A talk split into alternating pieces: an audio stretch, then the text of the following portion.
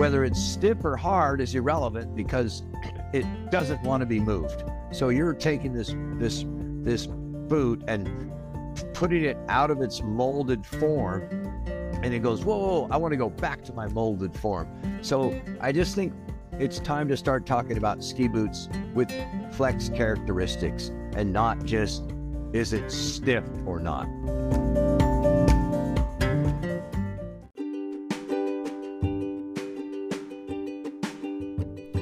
Things I find fascinating are the characteristics behind many different brands.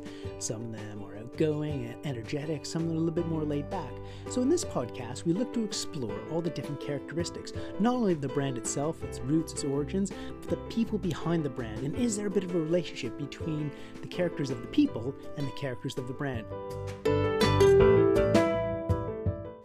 This episode is brought to you by Winter Insight. From product reviews to resort reviews and all of your winter sport news for brands, consumers, and retailers around the globe. It's your source for everything winter. Visit them at winterinsights.com. Hey, what's up, everybody, and welcome to this part two of our conversation with Mr. Glenn Plake. And in this episode, we go a bit deeper into the technical side of ski boots. Now, many of us speak about ski boots in the world of flexing, uh, whether things are stiff or soft, uh, but Glenn shares with us his view that we should talk about characteristics as opposed to just giving boot flexes a number. Uh, the other thing we talk about, which is much more important, is the charity that Glenn set up uh, RG2, which is a charity in Nepal helping people uh, learn to ski and to teach skiing and to get around the mountains safer uh, so it can better their lives and better the lives of the communities that they're working with. So hopefully you'll enjoy this part two of our conversation with Mr. Glenn Plake. Yeah, no, no, definitely. Uh, there's there's two little um, two little an- anecdotes that, that, kind of reflect on. One was that um, I was reading. You talk about the impact that you know as an influencer you, you not influencer, sorry, that perhaps comes in the influence you have on people. Um, that there was a story where you um, you were at a particular ski hill and, and somebody, I guess, bumped into you, and I think you were tuning skis, and they said, and I think obviously after an exchange, you turned around and and um, as it was, they said, "Oh, we run a little shop in," I can't remember the name of the location, and he said, "Oh yes, I remember that shop." And you went running back into into into Big Red, I think it was. You pulled out the brush. You kind of said, "Oh, I still use your brush," and that, you know, that made that person's day because I think for argument's sake, you you've been there five years ago or something like that, and you picked it up. Yeah, that was that was such a wonderful. That's such a wonderful anecdote, or uh, you know, about the influence and the impact that we can have on people. Because that story, not only is that a story that that family will share, but obviously others like myself will share to to you know share the sharing. No, it's cool. Like I say, we're always, and it goes back to this. You you said it earlier about you know sign an autograph. I you know I, I do think you know, an autograph is is proof that we've had an interaction to each other. Mm. And I've never been able to figure out why someone would pay a bunch of money for like an autographed baseball or something where it's like, but you never met the guy. You never, yeah. you know, it's not like your grandfather got that autographed baseball. Okay, now it has some sort of a meaning because of your grandfather or something, but you know, you just see it on the auction block. I'm like, that doesn't mean nothing. And and uh yeah, that that story you told I I'm a bit of a collector. I I, I things mean a lot to me. I'm I I preserve stuff. I conserve stuff. I'm not a big consumer. Um, uh, you know, I blow through a lot of skis. I blow through a lot of ski equipment and stuff. But um, you know, whatever. That's just part of the trade.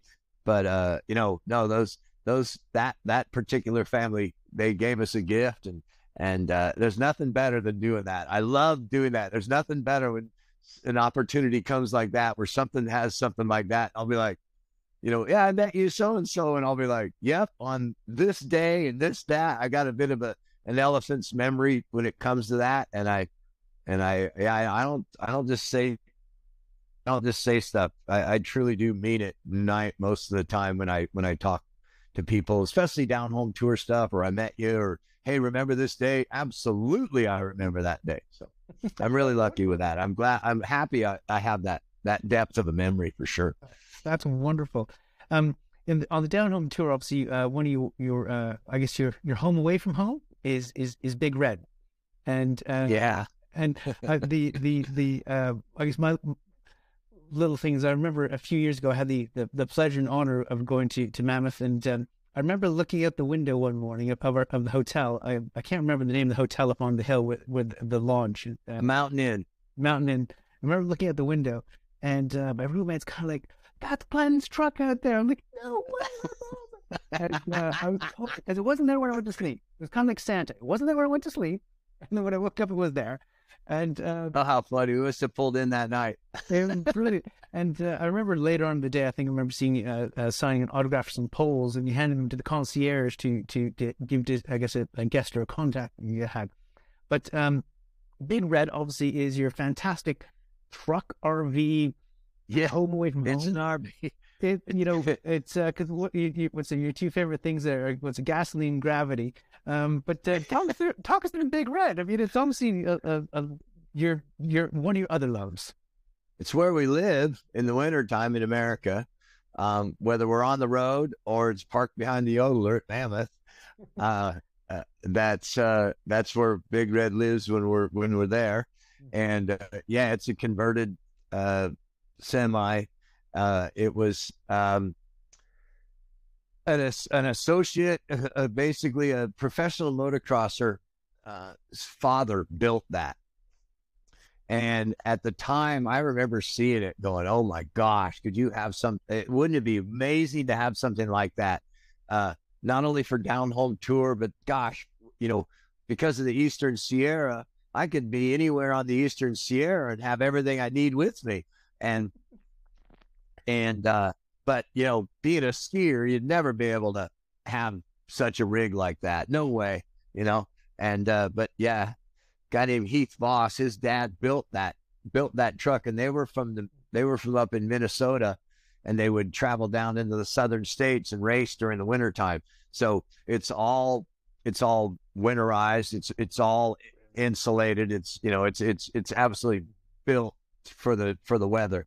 And um, anyways, I remember seeing that thing going, oh my gosh! And all of a sudden, I found that it was for sale, and uh, it it had gone through kind of some. It had one kind of ill owner, and we rescued it out of Illinois of all places, and then got it back to Nevada. Went through the whole thing, and even further winterized it. Put in hydronic heating, did some other things to it to make it even more more weatherproof, and uh, and it's become our base for the last 14 years, basically every winter when we're in North America. Um, it's great. It's me and Kimberly. We've got, we can go almost four weeks without even refer, you know, with like we've got enough holding power there to, uh, to do a good, good, almost a solid month without even recharging because it's based on a, on a commercial chassis. We, we carry big, big tanks. I mean, we carry over almost, I can carry 500 gallons of water. I usually only carry 300. So, you know, for, you know, obviously we're, we're being, we're being uh, kind of frugal about things, but no, it's 100% up and running. And, and uh, we've been, I remember we were in, we were in Maine one time and it was about minus 45 degrees Celsius, blowing 80 miles an hour, you know, raging health warnings. And we pulled into a gas station and they didn't have any running water. They were completely shut down. And and the key to Big Red in the wintertime is it's never cold in there, ever. You keep everything hot. and because of the hydro heating, it it uses the engine coolant to heat the whole motor. Anyway, on and on and on. And uh and we wa- and I had to, I was wearing shorts and it was minus 40 something degrees and I have a pair of shorts on and the lady looked at me like I had gotten out of our, uh, we made her coffee and everything because they had, we're like we're like you want some coffee? We'll make it some you you know do you need water? Because we no it's a it's a really a fun time. It allows us to go wherever we want whenever we want let's say um, from a from a winter standpoint and then also a summertime standpoint too. We we love it's funny we spend all this time in big red in the wintertime and then all of a sudden we'll actually go like on an RV trip in the summer. And we're like, now this is really cool. in the summertime, you're like, you don't have to worry about anything, you, you know, freezing up. It's all nice and warm. You put like your patio furniture. Where in the winter we don't do any of that stuff. We're pretty pretty locked in. And but um, no, it, it's been a we we. I hate to say it, but many a times me and Kimberly, you know, get the truck all fired up and and uh, you know, like I say, pull into the parking lot there at Mammoth, and we kind of look at each other and it's like, it's good to be home. Huh? That's, that's awesome. really, really like this is this is it is so good to be back in the truck. Gosh dang, I'm so happy to be back in the truck. so we're gonna rewrap it this year. We're in the we're in the process of redesigning the wrap right now. Right now I got like the rodeo clown circus act going, but we're gonna we're gonna do something cool. really well. It's pretty- put on Instagram and everything. But no, we love it, and and it's it's our yeah, it's we it's what we live in in the wintertime. I carry all my skis in it. The back is a full ski room, so all my skis are back there. oh, that's wicked.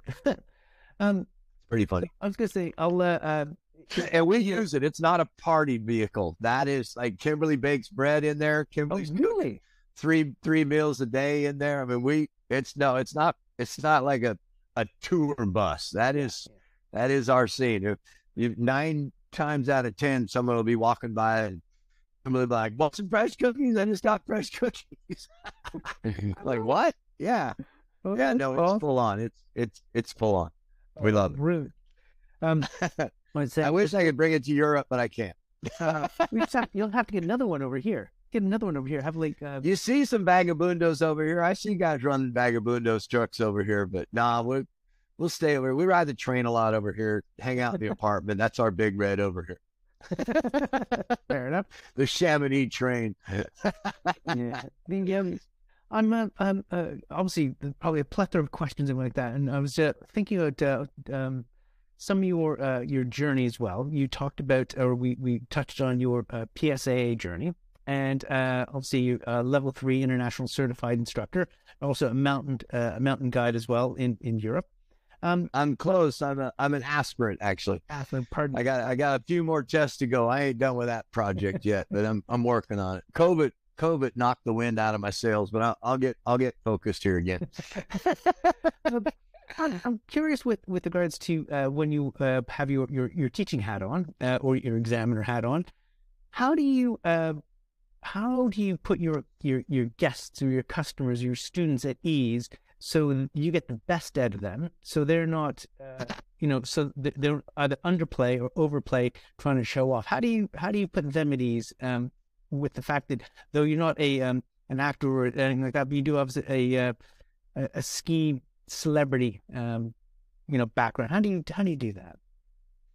I hope I hope that because I have this let's say persona or whatever my celebrity aspect status, I hope that at that that actually eases them. Mhm. That I just and and and even and I, if I feel it, I'll even say it like you know. There's nothing you're going to do that's going to impress me, you know. And I say that with, you know, with, you know, with, with, that's such with an opening line hi i'm glenn nothing's going to impress me and then it, so let's see what you got. No, um, no, but I always say that in the context that they know darn well that I am absolutely as jokingly as I can possibly be, and and I hope um um I hope that sets the let's say the standards. You know the the key what people don't understand in the in the world of of of PSIA in the world of North American ski teaching is the people skills and is the guest experience and is the the the the the psychology of the student and the and the instructor. And I think it's important to to lay that down through my own actions when I'm in an exam environment, when I'm getting ready to examine somebody, that they realize that that this is all intertwined together. And if we're you know if if we all understand each other we all are, are aware of the things sure i've got of course there's there is standards that i've got to i've got to I, I have to measure you against. There are standards. Where this isn't a touch and feel good. Yeah that's great. You know there are standards and unfortunately there are there are consequences if you're below the standard. Um but i hope that i set a environment that allows their not only their personal skills their but their people skills to shine and and not be uh intimidated and or um you know, start tripping on their own feet, which is what most people do in an exam.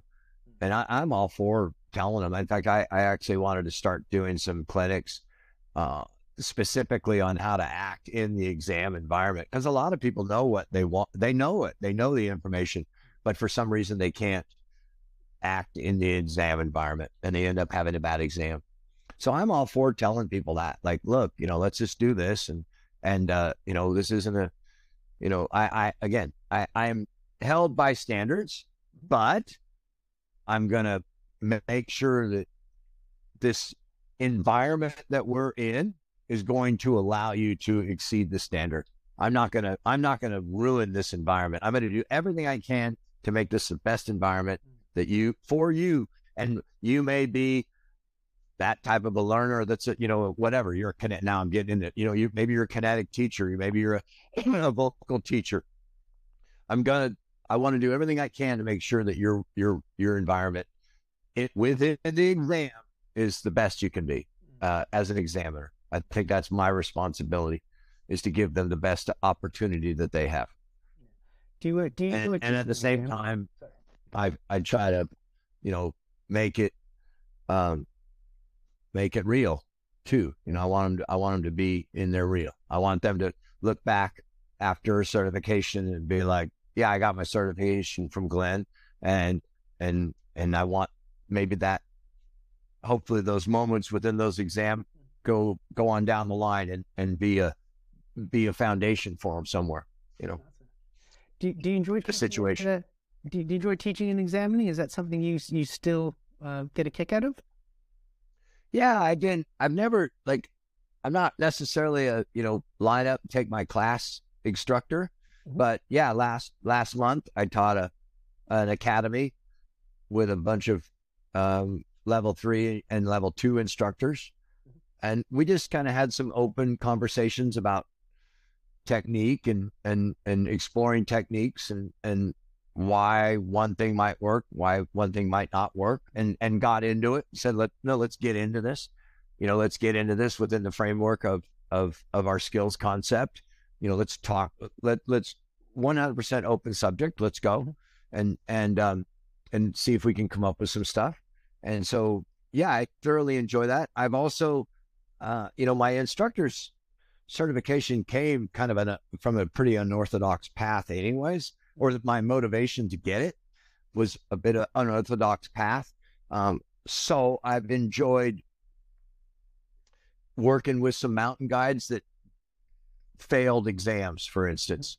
They failed their ski exam and they got a hold of me and I was able to bring them up to speed and help them or identify some weaknesses in their in their in their own technique that they needed to work upon and hopefully go back and have a revision and in fact pass their ski exam. Mm. There's that aspect of it. I've worked with other mount I've worked with mountain guides that don't have technical training in their background. You know, they grew up skiing, they grew up mountaineering, they grew up doing all these things, but they didn't have the the technical training in their background. I worked with this during COVID. I worked with all our ski patrol. We were all kind of just hanging out and we're kind of all in house. And I was like, hey, let's do some ski because at, at, Mammoth we, we tease the ski instructors and this because the we call all the ski instructors poodles and the ski patrol are like we're always like teasing them like you know getting after it and uh um good old fashioned rivalry and and I I said hey let's let's let's hook up let's you know have you guys ever had any formal training in skiing and a lot of the controllers were like, no, I've never had a couple of them are racers. So yes. And it, it was great to have them in and say, look, there's the difference. The way, you know, he skis and the way you ski, there's a, you, you see the, you know, there's a difference because you work with him every day, but here's why. And, and so that was really fun. So I'm constantly doing different, doing different forms of education. Hmm. Um, if I actually got a request last week to go to Chicago next week but I'm I'm not going to go. But otherwise, I'd be doing another clinic, you know, oh, wow. education, education side of things. And then I enjoy exams. I I I'm not. I might do some. I think I'll do some this spring. I'll mm-hmm. probably do some exams this spring. Yeah. Yeah. Oh, that's cool. and it hurts. It hurts to fail somebody. Mm. It hurts. They you, you tell someone, ah, you you know, you are below standard, and and they think it's on you. And I, it's not on me, and it's not on them. It's actually on their trainers. no, it's not about you, man. You go home, you tell your trainer to get his get his act together because you went to the exam and you failed. yeah, you weren't quite ready for it. Um, not your fault. You um, yeah, yeah. There's a quote once that I heard uh, that really made me uh, really made me chuckle. You talk about skiing. So people should ski more like Labradors, golden Labradors, than uh, than Doberman Pinschers. Uh, Where did you find that quote? Oh, well, I tell you what, I've done my homework on this. I, mean, I was like, uh, it's kind of like, what's over there? What's over there? And I think that that, you know, that is such a great way of looking at skiing and perhaps ski teaching as well. But yeah, people should ski like golden Labradors. Yeah, no, absolutely. And I you just ski like a Labrador, not a freaking Doberman. So now, granted, obviously, a lot of people argue like that. If you're a ski racer, then you better put your Doberman hat on. But if, um, I'm paraphrasing a a great ski, a great Japanese ski instructor, Yoshitsu Miura. And he said that we need to ski like fish and less like sharks. And he actually had a his ski school was called the Miura Dolphins, and said you you must ski like a dolphin, not a shark. and um, I just kind of did a North American paraphrase on it because not so many people ID with fish, but everybody IDs with dogs. I say, hey, I ski like a Labrador, not a Doberman.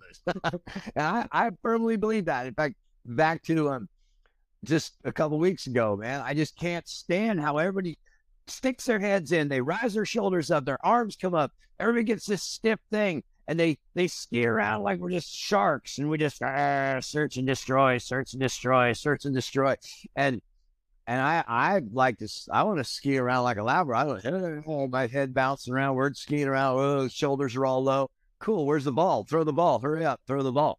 Like let's go. you know, come on. Uh, no, that's awesome. Um, so, uh, what are the, uh, uh, what are the, the, the, the, obviously one of your happiest places aside from perhaps working on, on, on trucks or being out on the hill? I, as I understand, is being in, in the wood shop at the Elan factory with the obviously so with the smelling wood and and uh, getting your hands dirty. Oh. Um, so this year though, with the Ripstick Tour, you've uh, won uh, the Fall Line Ski of the Year, which is brilliant. Um, but I was gonna say, Yeah, that was that was freaking cool, actually. congratulations on that. That's awesome. Yeah, no doubt. I was like, okay. they give you an opportunity to design a ski, and then you pull it, pull one off. You know, you pull off a trick like that, and it's well received. It's terrifying, actually. and then you get you get confirmation like that, and and also some other other uh, markets, you know, gave me some high regards too, and and it's it's very nice, really nice, actually. So for those people who don't know, um, what makes that ski? Obviously, it's got your name on it. The 104 has your name on it. But uh, what makes Yeah. the ski special? Uh, you know, and why, as we look to the the balance of this season and into next year as well, is uh, what makes that ski so so good? I was, I was I think it- the land ski, but I think it's I think it's different. You know, it's a different ski. I um I had to put my foot down. I said early on, I said, you know, I I set some pretty hard parameters early on when they asked me if I would design it. I said, yeah, I'll design it, but I, I'm not going to design it. You know, I'm going to design it to my parameters, not let's say not yours. Um, you know, I don't want to look at some ski catalog and and see what we're missing in the line and then feel that spot. That's not what this is going to be. So uh, I I fought really hard on on the on the side cut and it doesn't it's a different ski. It doesn't doesn't fit the category so much compared to some of the other skis. If you look at the specifics of it, if you look at the technical aspects of it, it doesn't um it doesn't fit some of it. And I, and I it's not that I did I did I didn't I didn't make it like that on purpose, but whenever I start a design project, and I do this a lot with because I've been in I've had the pleasure of designing five, six different ski boots, huh? That's a big deal. Ski boots are a big deal. And I never ever set out to build another s- ski boot. Mm-hmm. I set out to build a new ski boot. And when we did did the ski, I didn't want to have another ski. I already got skis. I wanted to make a new ski. And with that said, I wanted to make a new ski based upon what I feel is important. Mm-hmm. And so, yeah, we played with the side cut, we played with the flex. Um, the ski's probably a lot softer than people would ever imagine. You know, they're going to say, oh, this thing's a noodle. It's like, well, yeah, it's a noodle. It's supposed to. One of the parameters that I said early on was said that there will never be one of these skis tested without a without a tech binding on it. There's no reason to put any sort of an alpine binding on the ski because the ski is not designed to ever have an alpine binding. It has to have a tech binding. So there's no reason to ever test it without a tech binding. And I had seen that in some of our other designs processes where the ski touring skis, you show up to a ski test and they got alpine bindings on them. I'm like, what the hell is this? This isn't, this is, this whole test is irrelevant because nobody will ever ski that ski with that binding. So you're wasting all of our time. And so I, I and I said that immediately. I said, at the same time, you know, I said this ski is not going to be tested with anybody with alpine ski boots on. oh, I mean, you know, not not it. You show up with your dang 150 race flexes, you're not going to test the ski because the people that are going to use this ski, even if they have a a relatively aggressive touring boot, it's still it's not a 150 flex race boot. It's a nice, you know, progressive flexing, whatever the heck it is.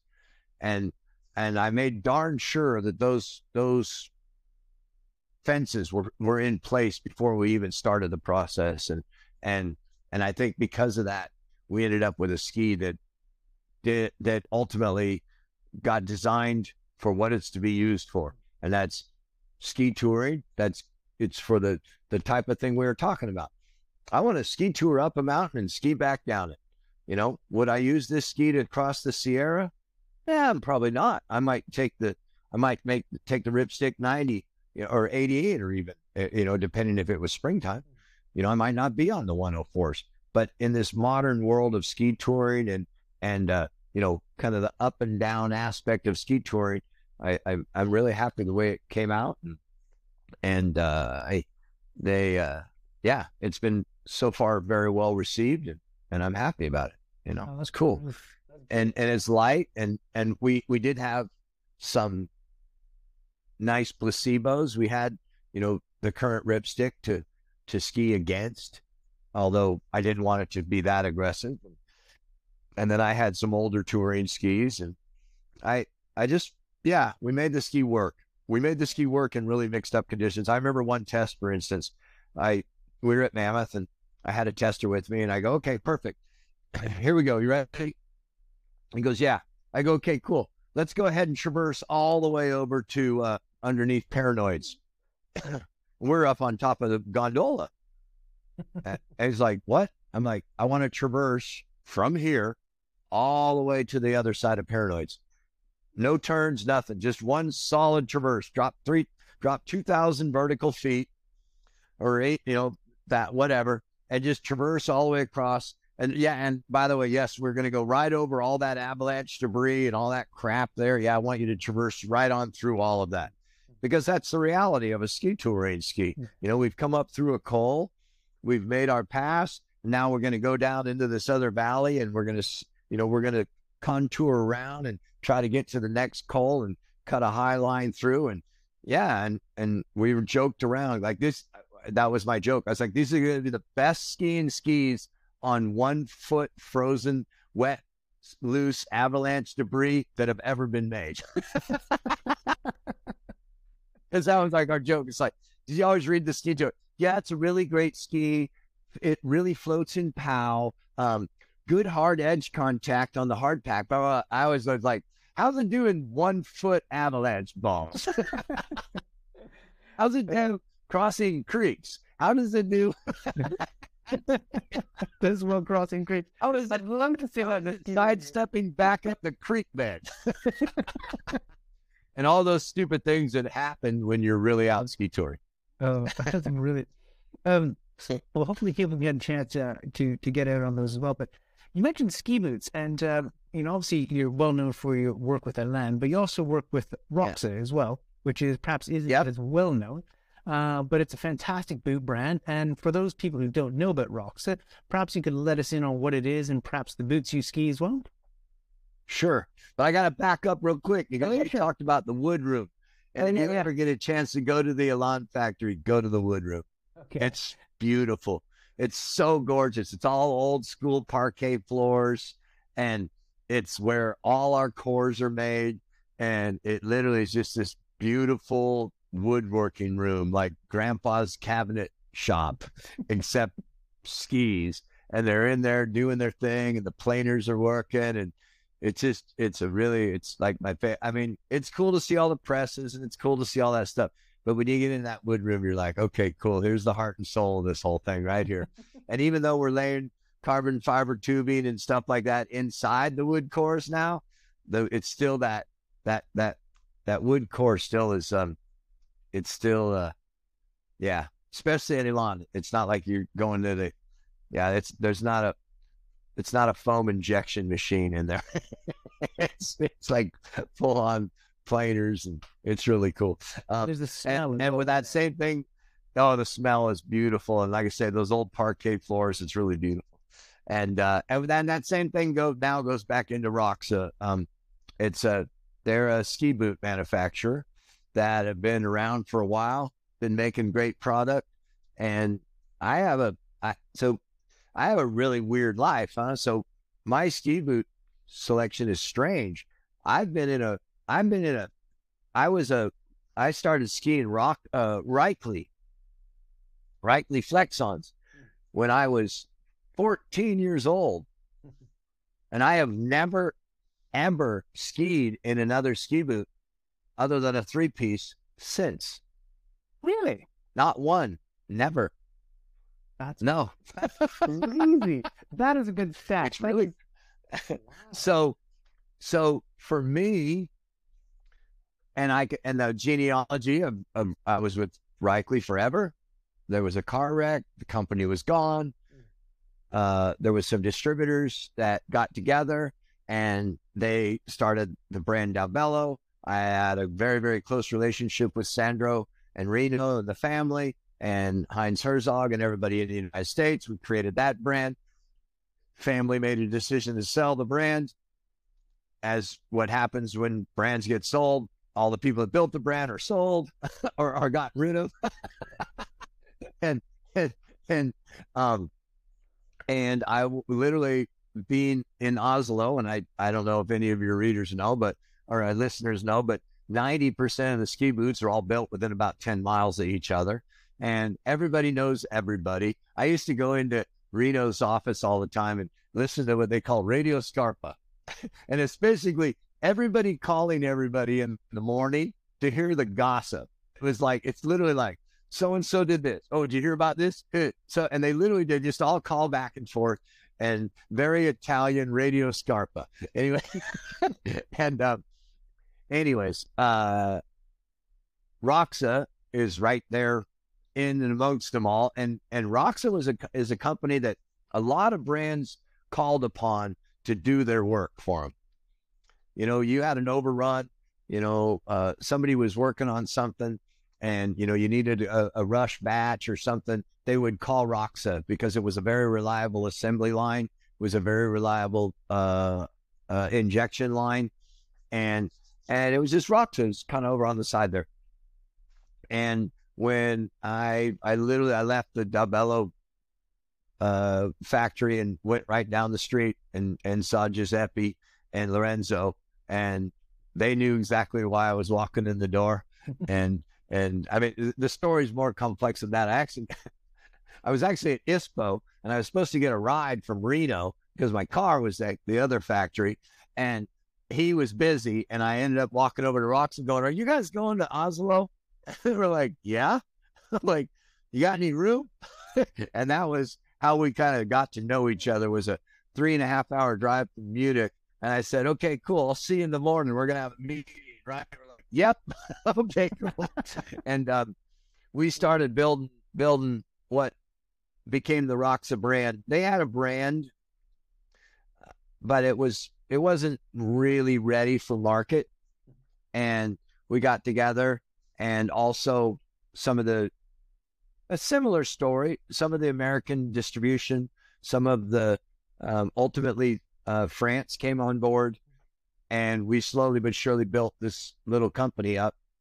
And unlike uh, a lot of people, oh, it's kind of like the Dalbello story. Like, no, it's not like the Dalbello story at all because the Dalbellos enter, entered the entered the rental market.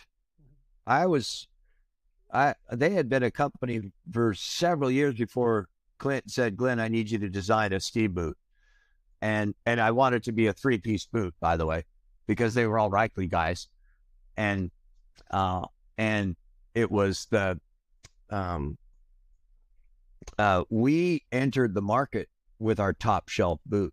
So the R3, the Roxa R3, entered the market. Who's this little company that's putting out? Who who are these people? They rock in and they go straight to the top shelf. We Roxa did. We went straight to the top shelf. We didn't build rental boots. We didn't build this and that. We didn't build price point boots. We went straight with the R3 and it went straight to the top shelf and and and and it's it's the evolution of my fifth evolution of of ski boots since since the Flexon, to be honest. And like I said, I'm proud to say that I probably got more people in that type of a boot, a three piece Cabrio shell, than anybody skiing in the world, to be honest, because I don't know anybody that's been in a boot this as long as I have. And I've never not been in one. Never. And I, I wish I wish I had experience in a in an overlap, but I don't. And mm. I, in one way, I, I yeah, it's kind of trippy actually. So, yeah, when it wow. comes to three piece shells, I kind of know about them. I, I'd like to think I know about them. You probably yeah. That's quite creepy. And that's, they asked me to test an overlap boot. I'm like, uh, for what? I have no idea how an overlap boot skis. They make my feet hurt. That's all I know. so what, what, what do you ha- when you have it like a three piece boot? Then you know, in terms of one of the, one of the things I was curious about as well is obviously you, you do some extreme stuff. You some bomb. Or what sort of uh, the R three? What sort of flex is that? And so, what sort of boot do you use when you go skiing? What sort of flex? Um, and like what sort of flex do you kind of recommend for people who are wanting to get out and do stuff? Are you are you an advocate of a stiffer boot or of a, a more softer boot? I'm in a I'm an advocate of a boot that has suspension components. so, um, because a three piece boot can in fact move mechanically, mm-hmm. because the cuff is free to hinge forward, and because the there's a relationship to the cuff hinging forward and in fact the tongue flexing forward for with various reasons um, i don't if i could educate the world in ski boots right now and and you kind of said exactly what everybody else says is it stiff is it soft well that's like is it salty or not I mean, how much salt is on it? Mm. I mean, yeah, it's salty. Okay. Um, I I just really think we need to start speaking about the characteristics of the flex. I don't want a stiff boot. A stiff boot to me is like an oversprung bicycle. It's gonna pogo you all over the friggin' place because I I have let's say background in riding dirt bikes or tuning suspension and stuff. I want I, I don't and now and I and I, I think we can honestly start talking about this because everybody's got some sort of an experience with mountain bike and or the button in their car that says sport or touring or they know something's going on when they push that button. And before I don't think we could talk about that unless you were speaking to someone that had some sort of mechanical background but I, I think we need to start talking about the characteristics of the flex. So we need description. Yeah. We need, um, you know, dynamics of the flex. Like I say, unfortunately, you just walk into these ski shops and then everyone it's like 150, 130, 120, 100, uh, four buckles. Oh, you want the most expensive boot? Four buckle, 150. like, that's it. That's, it's all it is, is how they sell boots It doesn't have anything to do with the boots and how they ski. And I just think that, um, and now we, I, I do believe we can truly start talking about this because everybody's got suspension somewhere in their life, whether it's a button on their car or whether it's the, you know, the tuning their mountain bike shocks. Uh, so if we were to say a boot that is stiff is the spring rate, well, then I don't want too stiff of a boot if I'm not, you know, I mean, if I'm racing World Cup downhill, then yeah, I probably want really, really stiff, heavy sprung boots.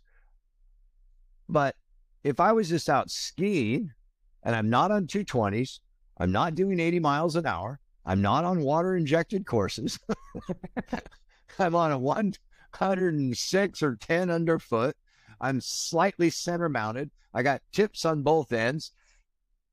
Do I really need a boot that's sprung like mm. Steve Nyman or any of the World Cup racers mm. racing downhill? I don't I just don't think we do. However, what if I was to say that I did like a boot that had a lot of rebound? Like once I did flex it, it wants to go back to where it was. It wants to put me back into my stance. So if we could talk about, like I say, a mountain bike shock where we have spring rate, we have compression, which is basically how far the shock moves, whether we want long shock or a short shock, depending on what you're doing. And then also just that rebound rate. Once I have, in fact, compressed the shock, how fast is this thing coming back at me? Hmm. And could a reactive boot or a boot with a lot of rebound feel like a stiff boot and or ski like a stiff boot? but not be a stiff boot and allow my ankle to move and have integration with my knee and then ultimately integration with my hip because my whole leg is moving in unison with each other. And I just, I just, and that's the way I think about ski boots. I don't, I, I want a certain range of motion. I want a certain amount of shock travel. Mm. I want a certain amount of compression. I don't want it to just fall over. I don't want an, a, an unregulated hinge. I want a regulated hinge. I want a hinge with resistance. And we and with three piece dudes, we believe it or not, we actually do it in the back of the boot. Everybody thinks you put a stiffer tongue on a stiff on a three piece boot and it's going to make the boot stiffer. The reality is you stiffen up the the rear of the boot because it has to do with closure as the cuff mm-hmm. comes forward. But now I'm doing another thing. I'd have to show you. um, yeah. But what the tongue does do is it, I can use, we can use different materials. And I like to use polyamide. I like to use nylon. Nylon is a very, very reactive material. A lot of ski boots were built with polyurethanes. Mm-hmm. You know, that's why they were soft in the spring or they were cold and stiff as heck. You couldn't even get them off in the wintertime because polyurethane is, is a very thermatically reactive plastic. Polyamides and or nylons are one, they're normal, no, they're much more thermatically stable, but they're also very reactive. They hate to be bent. If you take a, a polyurethane ski boot and open it, you let go of it, it just kind of slowly goes back to where it was. Where you take a polyamide boot or a nylon boot and you, let's say, flex, you know, the buckle strap or something and let go of it, it snaps back into position. Whether it's stiff or hard is irrelevant because it doesn't want to be moved. So you're taking this this this boot and putting it out of its molded form, and it goes, whoa, whoa I want to go back to my molded form.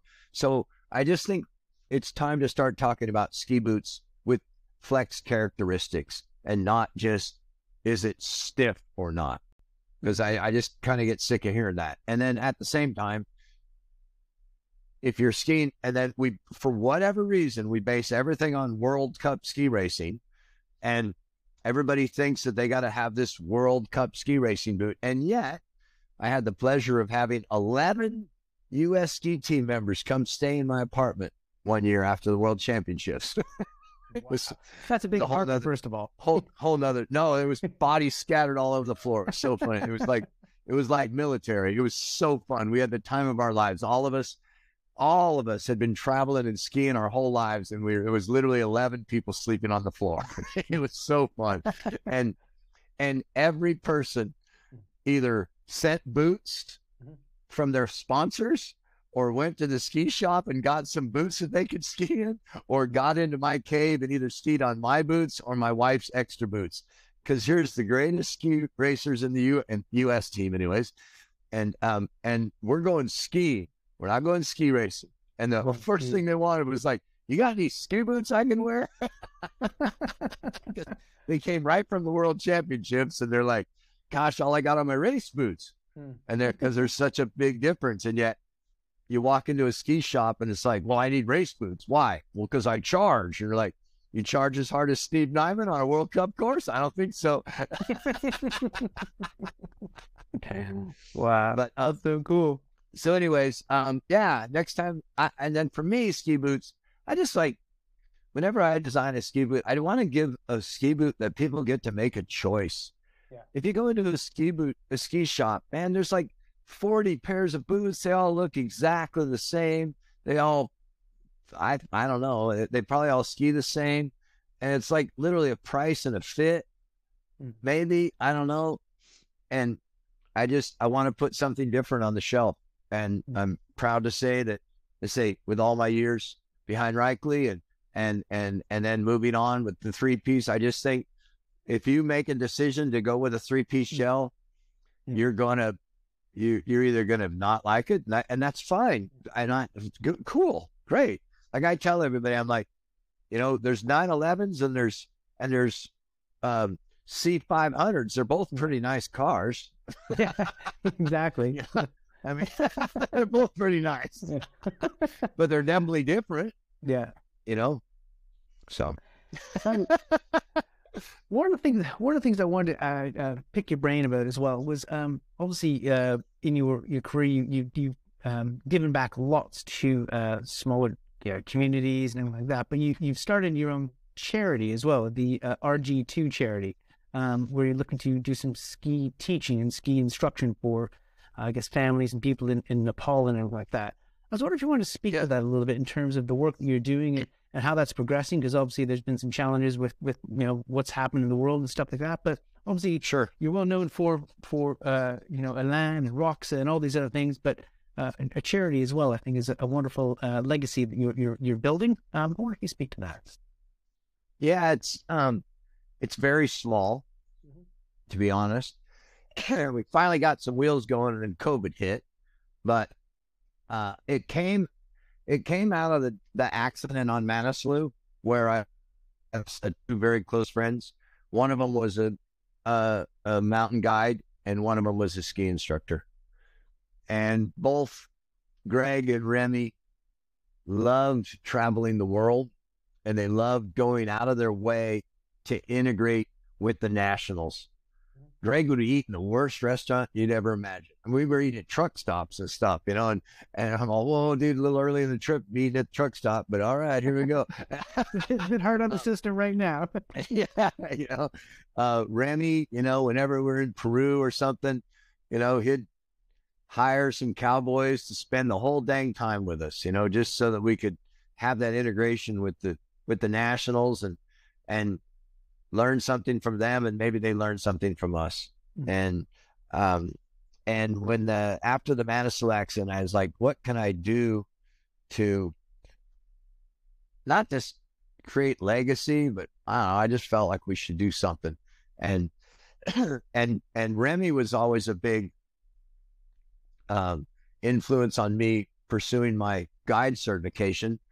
And Greg was a ski instructor, and so me and Greg loved talking about ski instruction, uh, the differences between American ski instruction and French ski instruction. We used to always have these big yawns. And uh, so I heard, uh, I, I just thought that um, we should try to do something. And so we started, and so RG2 is Remy, Greg, and Glenn. So R and then two G's. That's what it means. And my my legal definition is to teach skiing and other potentially life saving skills to aspirant aspirant mountain guides in developing countries. That's the legal definition, and and that's uh, and then uh, around right when I was getting that going, I heard about a project where um, they were going to take a bunch of ski touring skis over to Nepal and um and do just that. I was like, but wait a minute, that's that's what I want to do. Like I want to go there and do that. Because what happened when a lot of these countries get brought into the uh I am uh the the I just forgot the international uh association a lot of these non-skiing countries get their their granted membership into the UIMGA without skiing as a uh, uh, as, as within in their equivalents. They don't need to have skiing skills because they don't have skiing. They're mountain guides, they're alpine guides, rock guides, etc. And um, but as these countries and as these young guides are becoming certified to international standard, they're also becoming enthusiasts themselves. It's not like a typical porter where he's working on a high mountain because that's where the job is. These guys are in fact climbing and living in the mountains because they it's their passion. It's what they want to do. It's not their work yes, of course, it's part of their work, but it's no different than than any than a guide here in Chamonix or a guide in America, and and so anybody that spends time in the mountains at some point is going to probably go, well, I sure would like to try skiing too. that that looks like it's pretty fun, you know. They sure move around pretty easy. Um, so they, I heard about this project going on, and I immediately jumped in and said, "I'm your ski instructor. I'm let's let's do this." And so away we went and we did two sessions and I've had relatively good success. I, it's really cool. They've never been on skis ever in their lives. Um, they are again already in a guides program, so I don't have to teach them avalanches. I'm not going to go out and get anybody killed. All I'm trying to do is teach them how to use skis.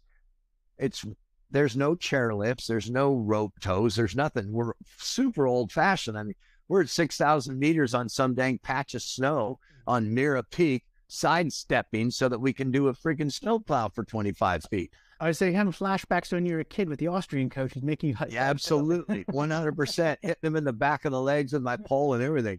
And, uh, and, but the whole, the whole, the, the day start, like the whole 10 days usually starts where we literally have a meeting in the room and they learn how to put ski boots on. They learn how to put ski bindings on. They learn how to put skins on. They learn because we don't have any lifts, huh? This is the first thing they do. The first three days, we end up walking back down because they can't ski down. They watch me ski down, but they can't ski. They don't have any skills.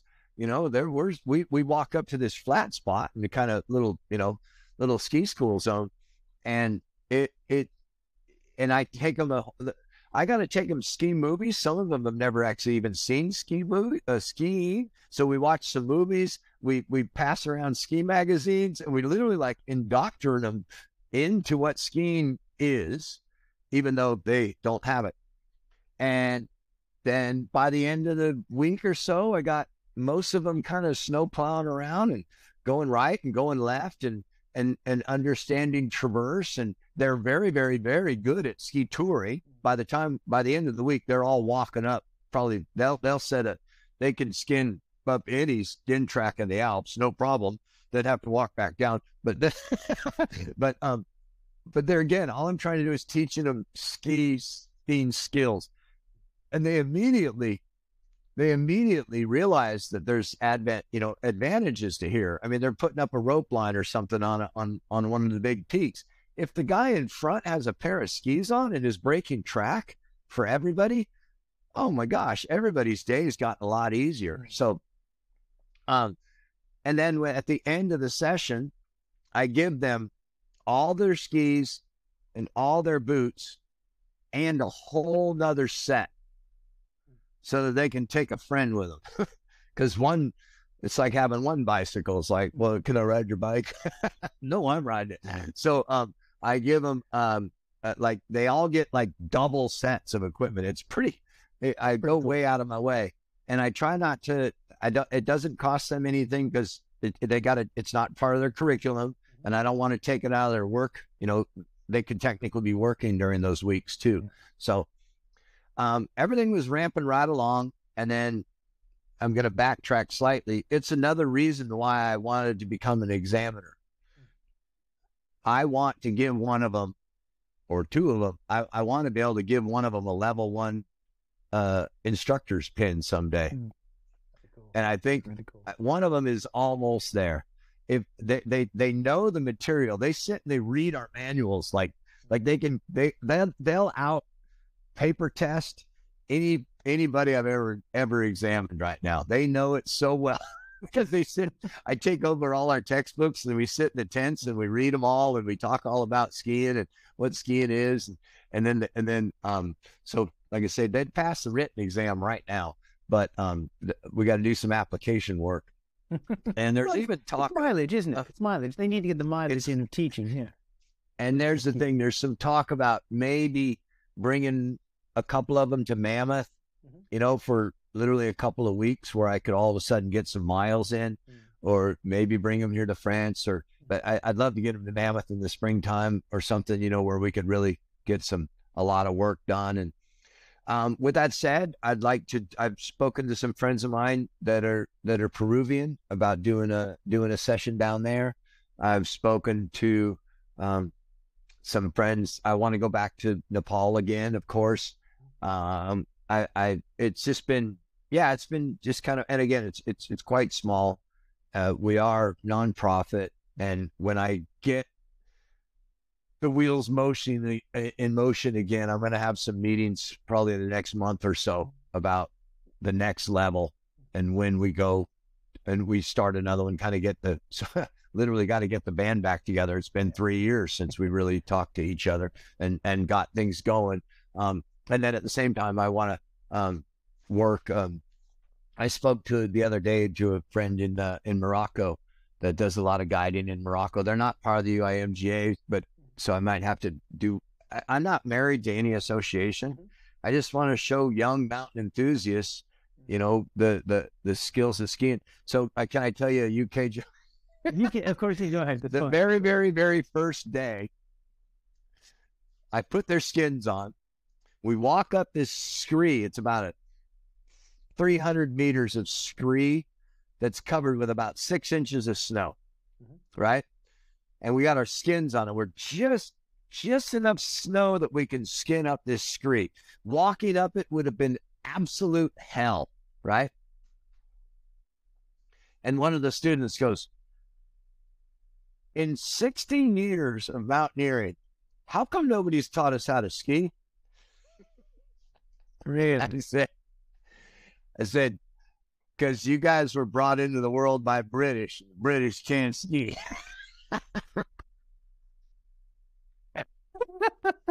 Sorry. No, That's fine. I, I, That's I- now, fine. now I got to correct myself. No, No, that's British- fine. Oh my gosh! If if it wasn't for British skiing, there wouldn't be European skiing. I ain't stupid.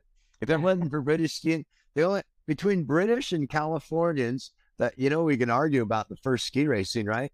Oh, really? The very okay, first- Okay. Okay. Yeah. Was it, It- was it, uh, Arnold? It happened almost exactly at the same time in either in either Australia or California.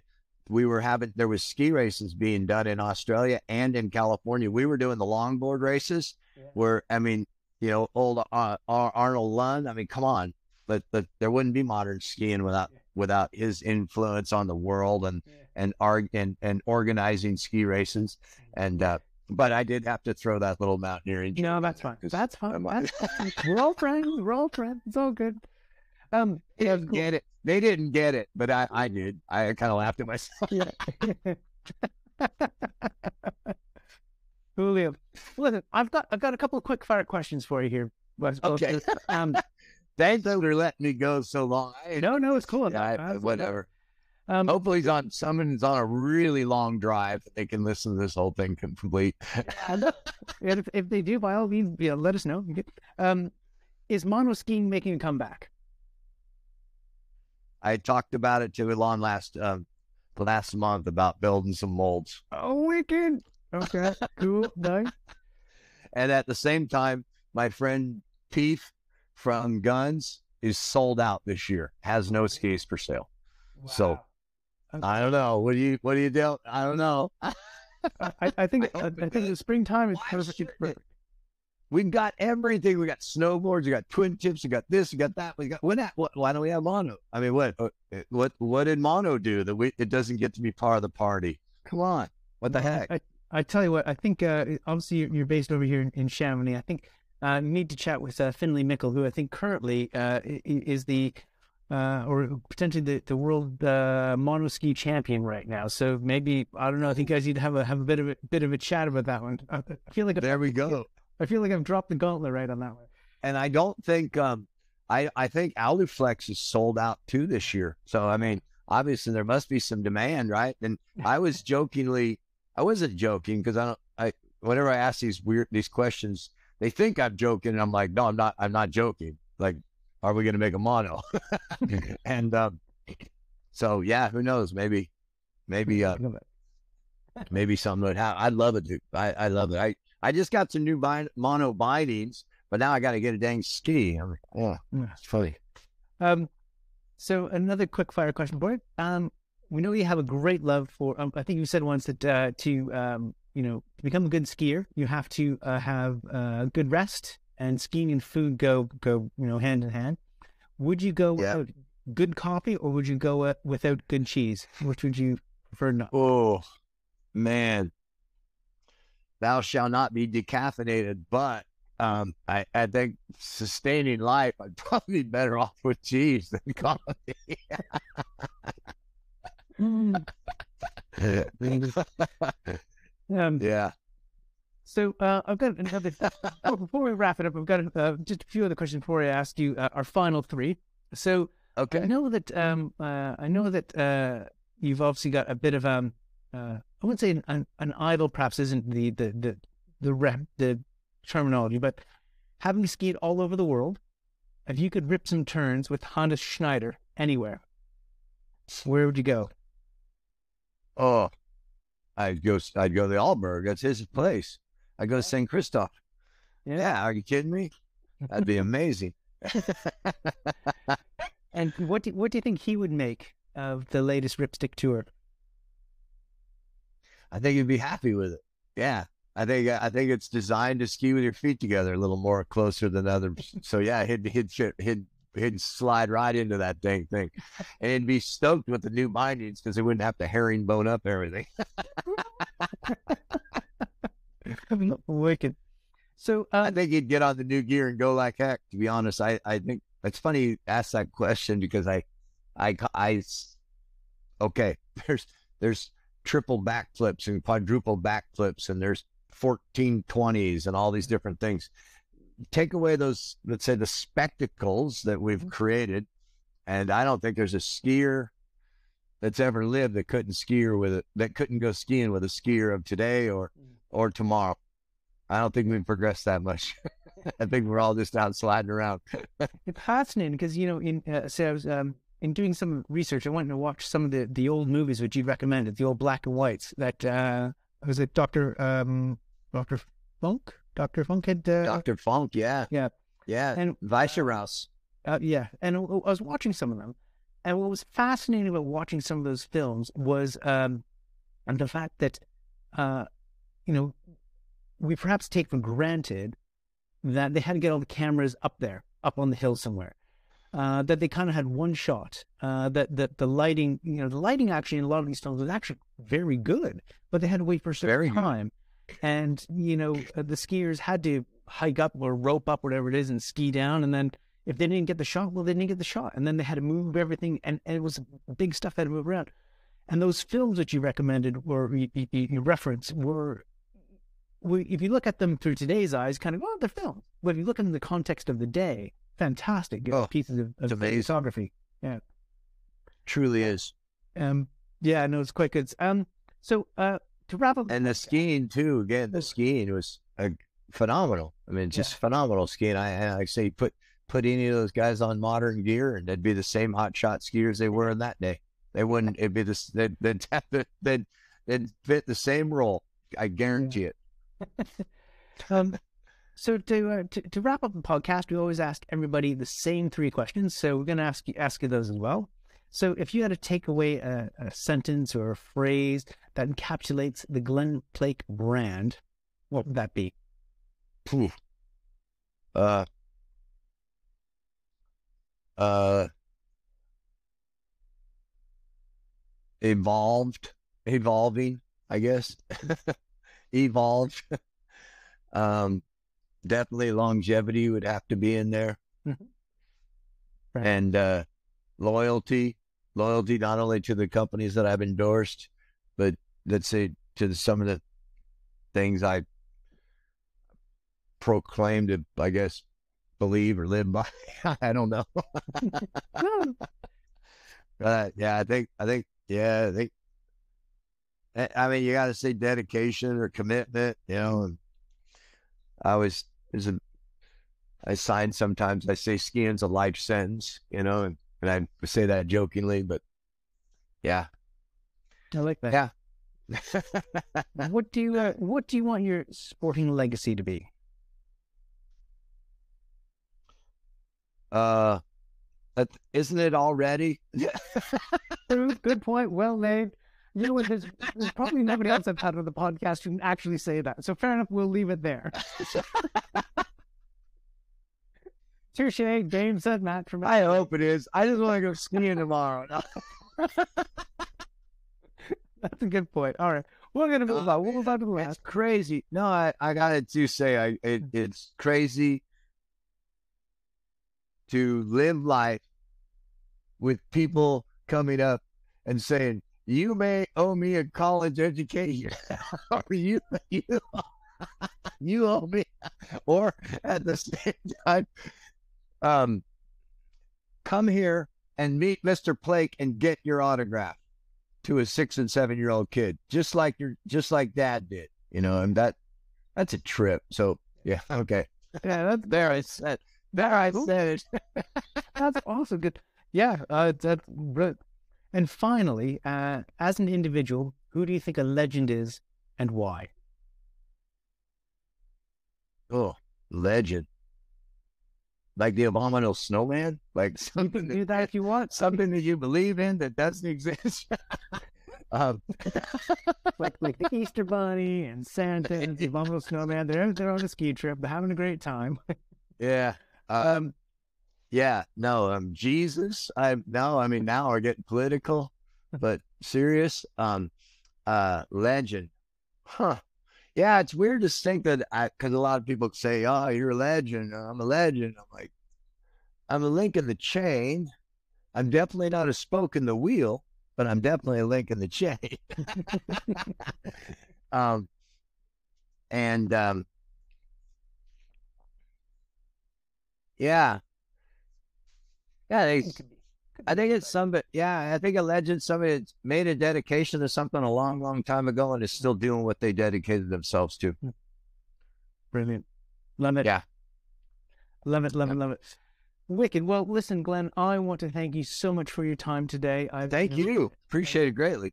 It's been it's been super awesome, and um, I mean, again, congratulations on uh, winning Ski of the Year, which is which is brilliant. But I'm so pleased that you've uh, been able to get out and skiing in Chamonix and having an awesome time. And uh, again, I appreciate your story and sharing it with us because I think sometimes when we can get to know you and, and some of the characters, it kind of it adds a bit more uh, light and life and community to the sport that we love. So thank you so much for all that. I appreciate. It. I've been I, that uh, the ski industry's never known what to do with Glenn Plake. I've been an oddball, and uh, the products that I use, the way I ski, the way I live, and uh, and I enjoyed every bit of being the oddball, and will continue to be. the ski industry's never going to know what to do with Glenn Plake. Love it, love it. Mhm. So, but there's a bunch of skiers know what to do. we go follow them tips around. If, if people want to, uh, to to get in, not say get in touch with you, but uh, I know you're you're big on Instagram. You now have a blue tick, which is great. Is that the Yeah. best place people can follow and find out about you and your adventures? Yeah, the Instagram thing um, is there. I'm pretty easy to get a hold of. If you really need to get a hold of me, it, it, you don't have to ask too many people, and you'll end up with my with my personal information. And and feel free to reach reach out, do your homework, and get a hold of me. It's no big deal. and then at the same time, uh, yeah, we keep Instagram going and and and try to keep it as loose and funny as possible. And at the same time, if um, when we fire up another RG two uh, I'll I'll get the word out in case some people want to get involved in that. At the moment, I'd say yeah, go ahead and and get a hold of us for that. Um, I don't have a website; I just kind of do it on our own.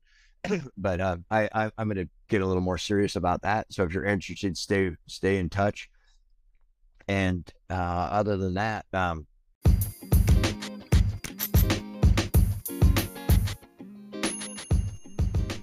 Hey, thanks for listening to this episode of Legends of the Brand. Hope you enjoyed yourself. Listen, drop us an email at info at legendsofthebrand.com.